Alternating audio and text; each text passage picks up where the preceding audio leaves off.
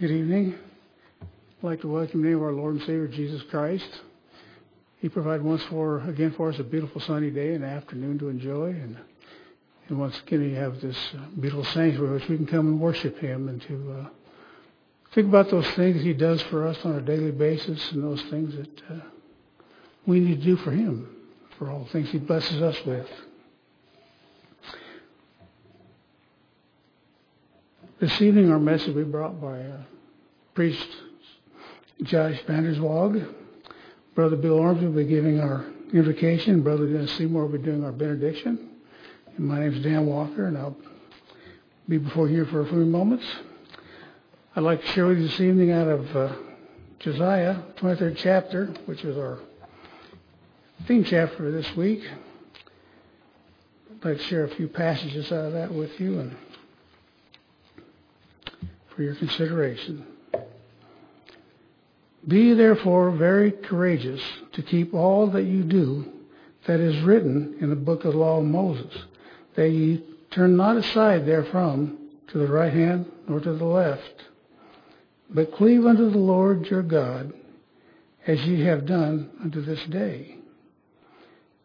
Take good heed therefore unto yourselves, that ye love the Lord your God.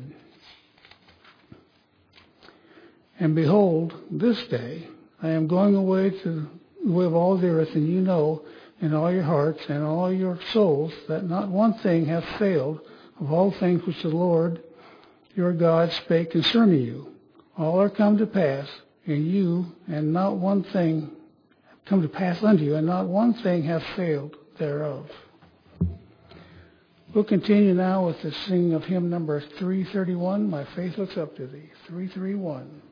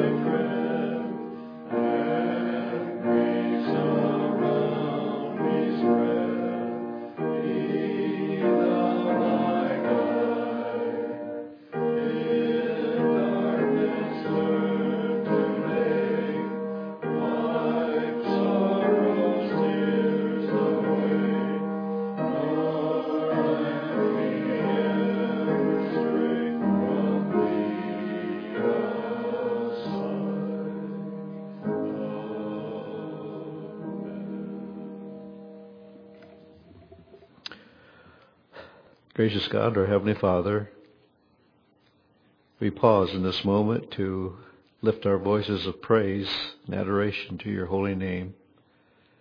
So very thankful for your many gifts and blessings to us as your children, for the beauty of your creation, for eyes to see and ears to hear, all of that which is that splendor around us.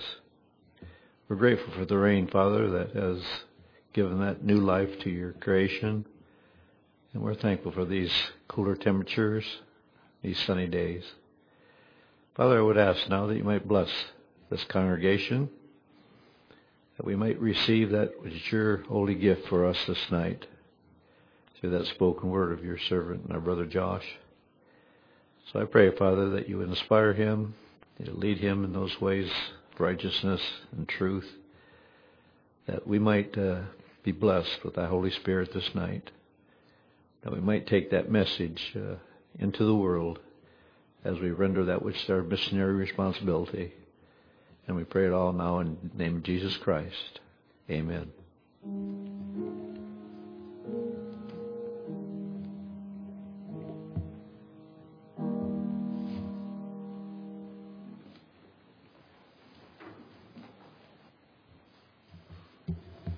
Good evening. For my opening scripture, I'd like to read out of uh, Jeremiah, just one verse, twenty-nine eleven. It says, "For I know the plans I have for you, declares the Lord, plans to promise you and not to harm you, plans to give you hope and a future."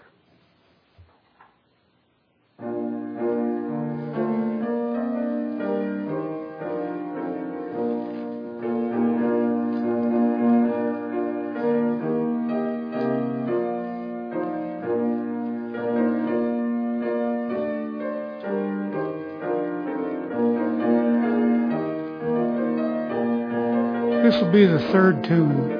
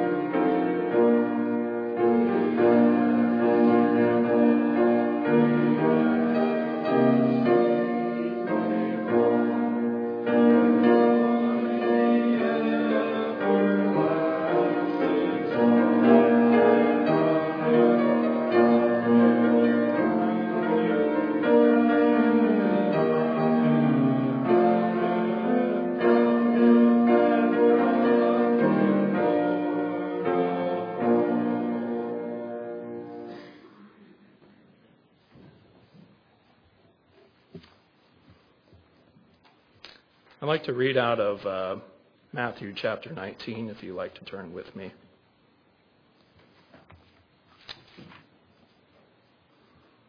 Reading verses sixteen through thirty, it says, "And behold, one came and said, 'Good master, what good thing shall I do, that I may have eternal life?' And he said unto him, 'Why callest thou me good? There is none but good, good but one, that is God. But if thou wilt enter into life, keep the commandments.' He saith unto him, 'Which?' And Jesus said, 'Thou shalt not kill, thou shalt not commit adultery, thou shalt not steal, thou shalt not bear false witness. Honor thy father and mother, and thy sh- thou shalt love thy neighbor as thyself.' The young man saith unto him, 'All these things have I kept from my youth up. What lack I yet?' Jesus said unto him, 'If thou wilt be perfect, go sell that thou hast, and give to the poor, and thou shalt have treasure in heaven. And come follow me.' But when the young man heard this saying, he went away sorrowful, for he had great possessions. Then said Jesus unto his disciples, 'Verily I say unto you, that a rich man shall hardly enter into the kingdom of heaven. And again I say, say unto you, it is easier for a camel to go through the eye of a needle than for a rich man to enter the kingdom of God.' When his disciples heard this, they were exceedingly amazed, saying, 'Who then can be saved?' But Jesus beheld their thoughts, and said unto them, 'With men this is impossible, but if they forsake all things for my sake, with God whatsoever things I speak are possible.' Then answered Peter and said unto him, 'Behold, we have forsaken all and forsaken and followed thee. What shall we have therefore?' And Jesus said unto them, 'Verily I say unto you, that ye who have followed me shall in resurrection, when the Son of Man shall come sitting on the throne of his glory, ye shall sit upon twelve thrones, judging the twelve tribes of Israel. And every one that has forsaken houses, or brethren, or sisters, or fathers, or mothers, or wife, or children, or lands, for my name's sake, shall receive a hundredfold, and shall inherit everlasting life. And many of the first shall be last, and the last first." What is the definition of perfect? I looked it up in the Urban Dictionary, and it says, "Having all the required elements, qualities, or characteristics as good as it is possible to be." My late grandfather, he used to have a saying, "Lord, it's hard to be humble when you're perfect in every way." And I, I thought that was pretty funny at the time, a little bit obnoxious in ways, um, but he would always say that about his grandkids. And when I was thinking more about um, the definition of perfect, uh, many times people will say, "Well, you You're not a sinner," or different elements like that. But when you look at it in a worldly sense, many people will say, well, when you're perfect, you have a lot of money. You might have nice cars, or a big family, or lots of friends. You might have um, opportunities to go on big vacations. You might have nice clothes, and, and so on and so forth. And I thought, well, what does that really matter? And I'm thinking, well, maybe that's just a modern think. I think the way of modern thinking is that, oh, the more stuff, the more perfect we are. And that's not necessarily the case.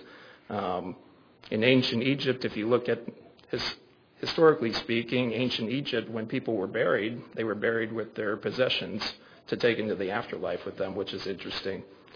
And I was thinking, well, what's the point of having, I just bought a new vehicle. What's the point of having a new vehicle?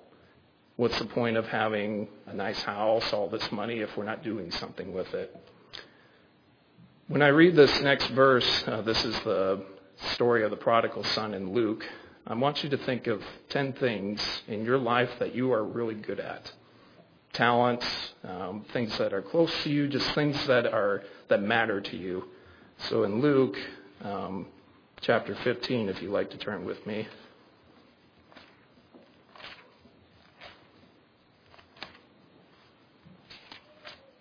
I'll be reading from verse eleven till the end. "And he said, a certain man had two sons, and the younger of them said to his father, 'Give me the portion of goods which falleth to me.' And he divided unto them his living. And not many days after, the younger son gathered all together, and took his journey into a far country, and there wasted his substance with righteous living. And when he had spent all, there arose a mighty famine in the land, and he began to be in want. And he went and joined himself to a citizen of that country, and he sent him into his fields to feed swine. And he would fain have filled his belly with the husk which the swine, swine did eat. And no man gave unto him. And when he came to himself, he said, How many hired servants of my father's have bread enough to spare, and per- and I perish with hunger? I will arise and go to my father, and I will say unto him, Father, I have sinned against heaven and before thee, and am no more worthy to be called thy son. Make me as one as make me as one of thy hired servants. And he arose and came to his father, but when he was yet a great way off, his father saw him, and had compassion, and ran, and fell on his neck, and kissed him. And the son unto him, said unto him, Father, I have sinned against heaven, and in thy sight, and am no more worthy to be called thy son. But the father said unto his servants, Bring forth the best robe, and put it on him, and put a ring on his finger, and shoes, and shoes on his feet. And bring hither the fatted calf, and kill it, and let us eat and be merry. For this my son was dead, and is alive again. He was lost, and is found. And they began to be merry.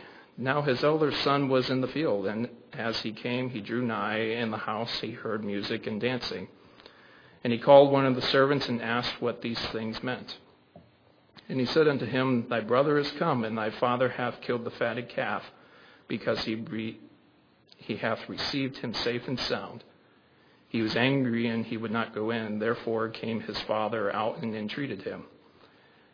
And he answering said to his father, Lo, these many years do I serve thee, neither transgressed at any time thy commandment, and thou never gavest me a kid, that I may make merry with my friends.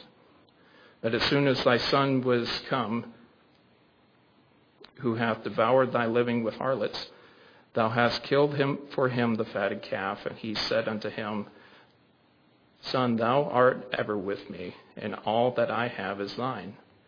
It was meet that we should make merry and be glad, for this thy brother was dead, and is alive again, was lost, and is found. So we have kind of two opposing stories in many regards. You have one that's talking about um, how Jesus is saying it's hard for a rich man to get into the kingdom of heaven. And then you have this story where you have a son that was given uh, all these possessions, and he squanders it. And I think about, so which is it? You know, should I wait for my parents' inheritance? Should I work really hard and make a lot of money and give it all away? You know, what's what's the point of working really hard?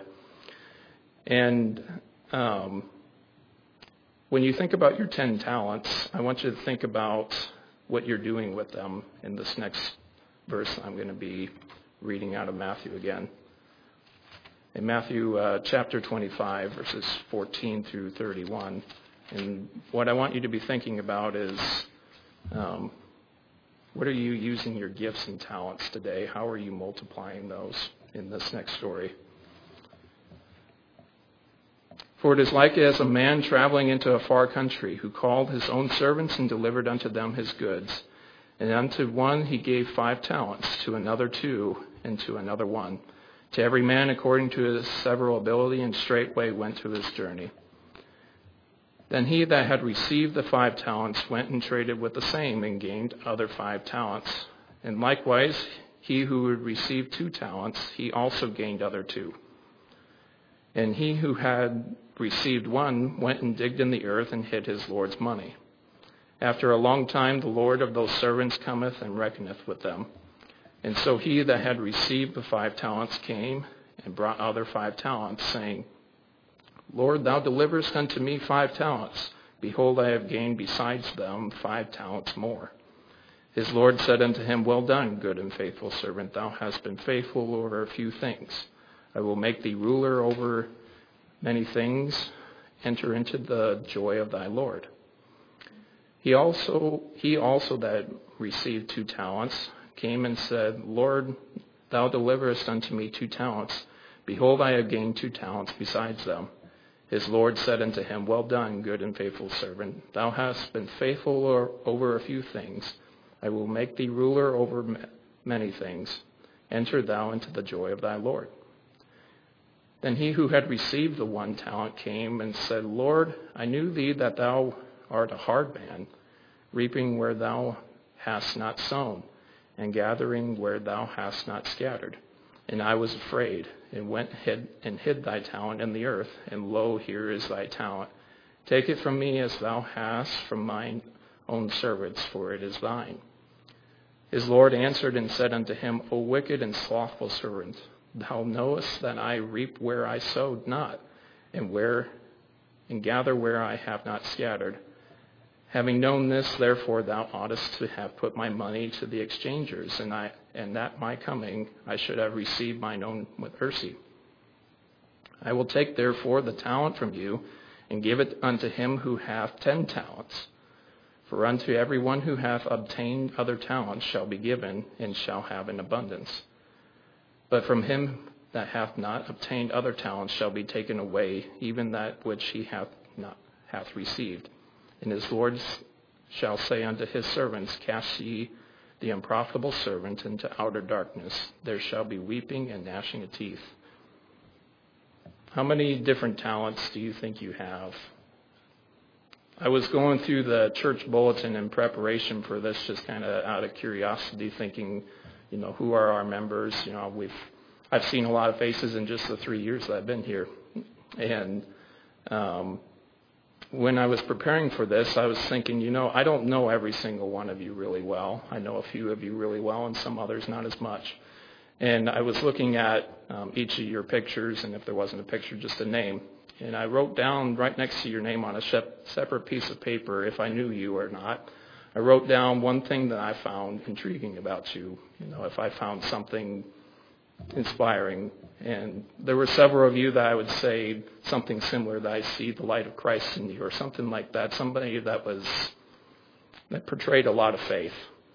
And there was other things in there. I would say something about professional things. If I knew what your job looked like, I would say something like you're a successful person or something like that. But I got to thinking, you know, how often do we do that for ourselves? How often do we reflect on the gifts and talents that the Lord has given us? It's not a prideful thing to say that we're intelligent, that we have the ability to, um, to share the gospel with others. It's not a prideful thing. That's a God-given thing. And I was thinking um, with my own team, uh, so I lead a team of salespeople, and uh, there's three young sales guys that I just recently hired in April. Um, and one of the three is, um, how do I put it, he's he's not super motivated. and um, it's been hard for me to um, to get him to be motivated. And we had a, a review just last week, and I just... I showed him his numbers. He's not tied to a quota. These, this is a little bit different part of the sales team. They're not tied to a quota. They're tied to activities and how many leads they can bring in, how many new uh, conversations they can have with people, emails, et cetera. And I showed him his numbers, and I said, look at yourself compared to the other two. And I didn't show their names or anything like that. I said, you're lacking extremely. And I said, well, what are we going to do to fix this? And he goes on to ramble on about excuses and whatever, and um, at that point I started to close off a little bit. I just I just let him vent a little bit, and I've kind of heard the same spiel from him over and over. He's in a messed up situation with his family, and he's got some physical issues, and um, just a lot of things in his life that are pulling him down, and he's been bringing it into the workplace. And I was thinking, you know, how many times have I done that in my personal life where I've put up excuses in terms of simply coming to church? How many times have I made the excuse of, well, I gotta leave tomorrow at five thirty in the morning. I need to prepare and get on the road for wherever I'm traveling to, and I don't come for some Sunday evening service. How many times do I uh, make up the excuse to not go back up and visit uh, my family? There's a lot of things that I've personally done in my life that um, I think about. And that all ties back to a lot of our talents. How many of us have talents that we're wasting? You know, whether you're doing it intentionally or not, we all live. We had this conversation when I was writing with Mike Estel a couple weeks back. We all use this phrase, we're too busy. We've got too many things going on in our lives, and um, rightfully so, I guess um, we should suffer for that because we're making, we're prioritizing things over another thing. In Hebrews eleven or uh, Hebrews thirteen, excuse me, um, if you'd like to turn with me.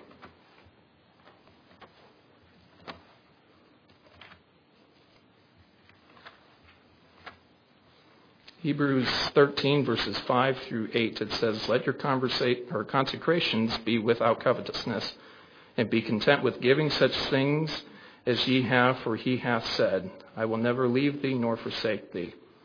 So that we may be boldly, we may boldly say, The Lord is my helper, and I will not fear what man shall do unto me. Remember them which have the rule over you, who have not, who have spoken unto you the word of God, whose faith follow, considering the end of their conversation. Jesus Christ is the same yesterday and today and forever." I attended a uh, personal development seminar um, probably about three weeks ago, or a little bit more than that, in Champaign, Illinois. And uh, it was a weekend event. We got to come in on a Friday evening, and we left on a Sunday evening, and that was a long drive back, um, back to Kansas City. But the The point of me doing that was uh, both from a professional standpoint and from a personal side. And selfishly, I was going into this thinking, well, maybe they were going to give me the, the quote-unquote formula to maybe make myself more wealthy or something like that. And wealthy in terms of money, but also in other aspects as well. And I show up to this event, and I meet a lot of these professionals, a lot of people that have been in their careers for thirty-plus years. And there was this lady there, her name was Becky, and she had just started a bank about a year and a half ago, something like that. And I was thinking, how in the world do you start a bank? That's just crazy to, for me to think about. And so she kind of gives me her life story. She has a high school education. She doesn't have any college degree or anything like that. And she was just recently um, kind of fed up with her big bank that she was at, and she decided to start her own. And that was basically the sum of it. And I was thinking, wow, that's uh, that's pretty impressive. And anyway, to speed up throughout the seminar, um, one of the last activities that they had us do was um, compliment each other. And we had to partner up with somebody from the um, from the event that we knew fairly well, didn't know before coming to the event, but somebody that we had met at the um, at this event. And so I met with Becky, and we. Uh, They lined us up in little rows, and our knees had to be touching, and you had to look at the person in their face, look them in the eye, and you had to give them just short phrases. You had to compliment them on whatever it was for five minutes straight. And five minutes doesn't sound like a lot, but that was a long time. And um, granted, I didn't know this lady. It would have been a lot easier if I knew, you know, knew the person beforehand. And so we had to just start off. You have to start with the person's name. You'd say, Becky, you are a what? Or you would have to give them some sort of a compliment. And I kept going. Um, after, you know, the first thirty seconds is relatively easy. You kind of know this person. You're like, well, you're a very intelligent person, obviously. You are a, we talked a little bit about faith. You're a good Christian mother or something like that. And after a while, um, we started to... Uh, just express the different things that we were hoping to see in the other person. And at the end of the deal, I, she was in tears. I was not, but she was in tears. And um, she gave me a hug afterwards, and she said, I really needed that. And she, she's been staying in touch with me afterwards, and it's been great. But I was thinking, you know, that's not necessarily a talent to just say, well, you're a good-looking person or you're whatever it is. That's something that is actionable. That's something that you have to do on a regular basis. You have to go out of your way to make a point to somebody to make, to change their life or to change their day, rather. So I was thinking um, I had to write down post-seminar. We had to write down twenty different things, uh, t- twenty different talents that we viewed in ourselves. And I wrote down some things about myself. Um You know, I, I enjoy working with my hands. I enjoy talking to strangers. There's a lot of different things. Um, and the one thing that um, we were challenged to do was write down fifty different things that we're not good at. First thing I wrote down, I can't cook. I'm not very good at cooking. I cannot do that.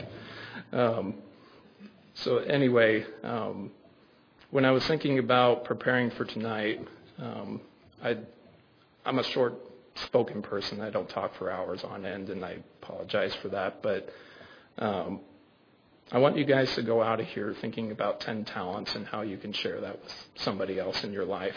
Everybody has a talent. Everybody has something to share.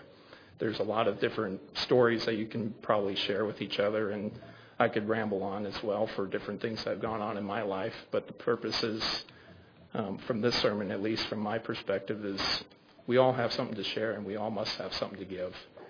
I'll leave you with uh, Numbers, uh, out of Numbers in chapter six. It says, "May the Lord bless you and protect you. May the Lord smile on you and be gracious to you. May the Lord show you his favor and give you his peace." Let him show you his favor. Let him show you what he has designed for you. We all have something to give, regardless of age. Whether you're young or old, there's something for us to all give. So I thank you.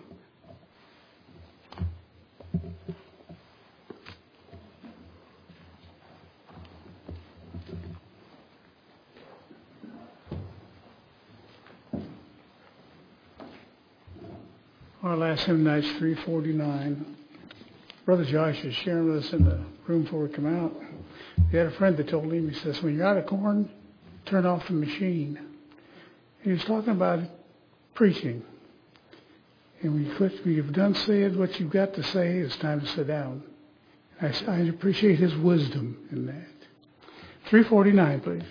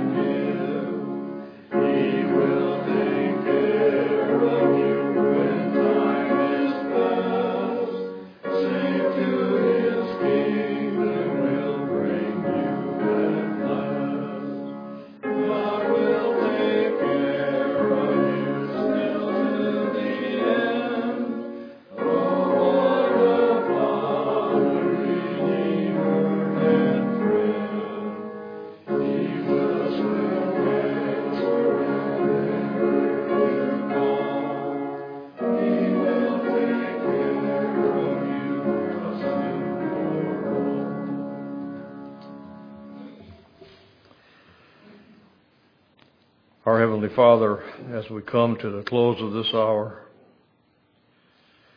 we thank you, Lord, for the message that has been given to us today